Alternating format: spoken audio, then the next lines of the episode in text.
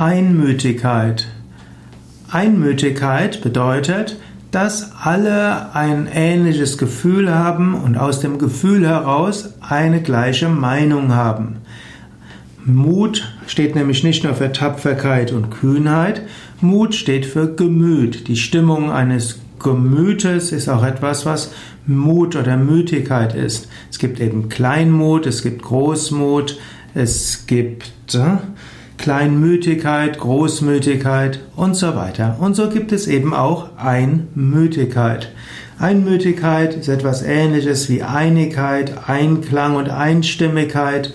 Einmütigkeit ist so etwas wie Eintracht und Gleichgestimmtheit, Übereinstimmung. Einmütigkeit bedeutet eben die Tatsache, dass alle Anwesenden dafür sind. Man findet zum Beispiel im Vereinsrecht das Prinzip der Einmütigkeit oder auch Einstimmigkeit. Alle sind einer Meinung.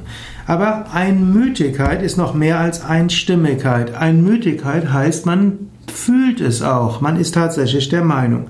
Einstimmigkeit heißt, man gibt seine Stimme ab.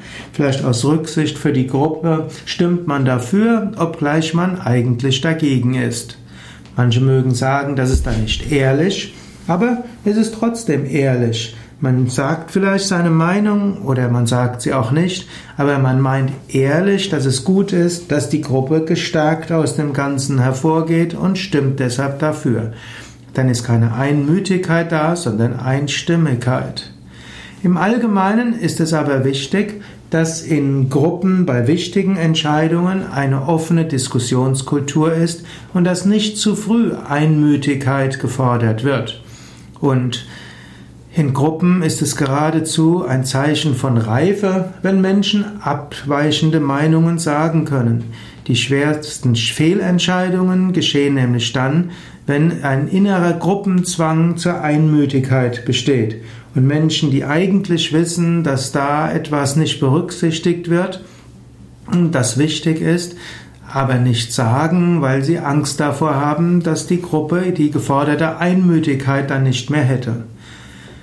Menschen wollen sich gerne verbunden fühlen mit anderen. Menschen wollen gerne Herzensverbindung haben. Menschen wollen gerne Einheit haben.